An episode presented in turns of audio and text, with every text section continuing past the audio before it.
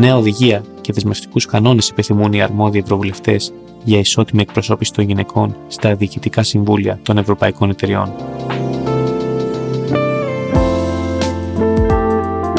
Προημερών, οι Επιτροπές Δικαιωμάτων των Γυναικών και Νομικών Υποθέσεων υποστήριξαν τις συνομιλίες με το Συμβούλιο της Ευρωπαϊκής Ένωσης σχετικά με ένα νομοσχέδιο για την αύξηση της ισορροπίας των φύλων στα εταιρικά συμβούλια.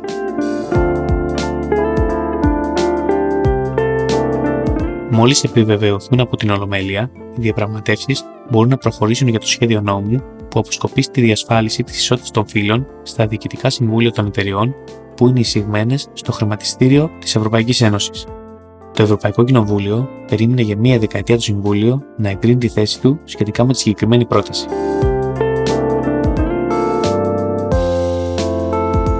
Η απόφαση για έναρξη διοργανικών διαπραγματεύσεων εγκρίθηκε από κοινού από τις Επιτροπές Δικαιωμάτων των Γυναικών και Ισότητας των Φύλων και Νομικών Θεμάτων με 46 ψήφους υπέρ, 8 κατά και 2 αποχές. Η απόφαση αναμένεται να ανακοινωθεί στην Ολομέλεια στις 23 Μαρτίου με τις συνομιλίες να ξεκινούν λίγο αργότερα. Η αποκαλούμενη οδηγία Γυναίκες σε Διοικητικά Συμβούλια στοχεύει να εισαγάγει διαφανείς διαδικασίες πρόσληψης στις εταιρείες, έτσι ώστε τουλάχιστον το 40% των θέσεων μη εκτελεστικών διευθυντών να καταλαμβάνεται από γυναίκες. Στις περιπτώσεις όπου οι υποψήφοι έχουν εξίσου προσόντα για μία θέση, προτεραιότητα θα πρέπει να έχει ο υποψήφιος του υποεκπροσωπούμενου φύλου.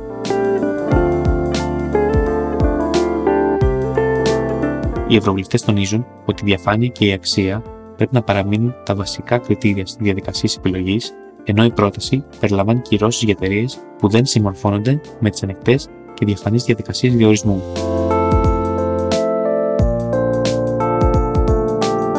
Η Ευρωπαϊκή Επιτροπή παρουσίασε για πρώτη φορά την πρότασή της το 2012 και το Ευρωπαϊκό Κοινοβούλιο υιοθέτησε τη διαπραγματευτική του θέση το 2013.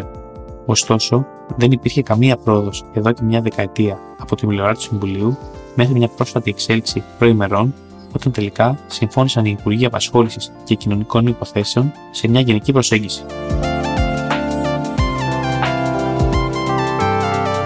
Την τελευταία δεκαετία παρατηρήθηκε η εμφάνιση ποσοστώσεων φύλου σε διάφορε τομείς σε πολλά κράτη-μέλη.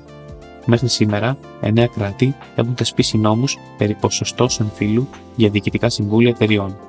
Μεταξύ αυτών η Ισπανία, το Βέλγιο, η Γαλλία, η Ιταλία, η Ολλανδία, η Γερμανία, η Αυστρία, η Πορτογαλία και η Ελλάδα.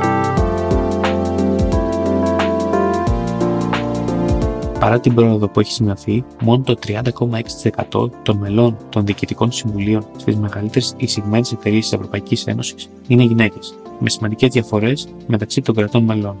Παραδείγματος χάρη από 45,3% στη Γαλλία σε 8,5% στην Κύπρο.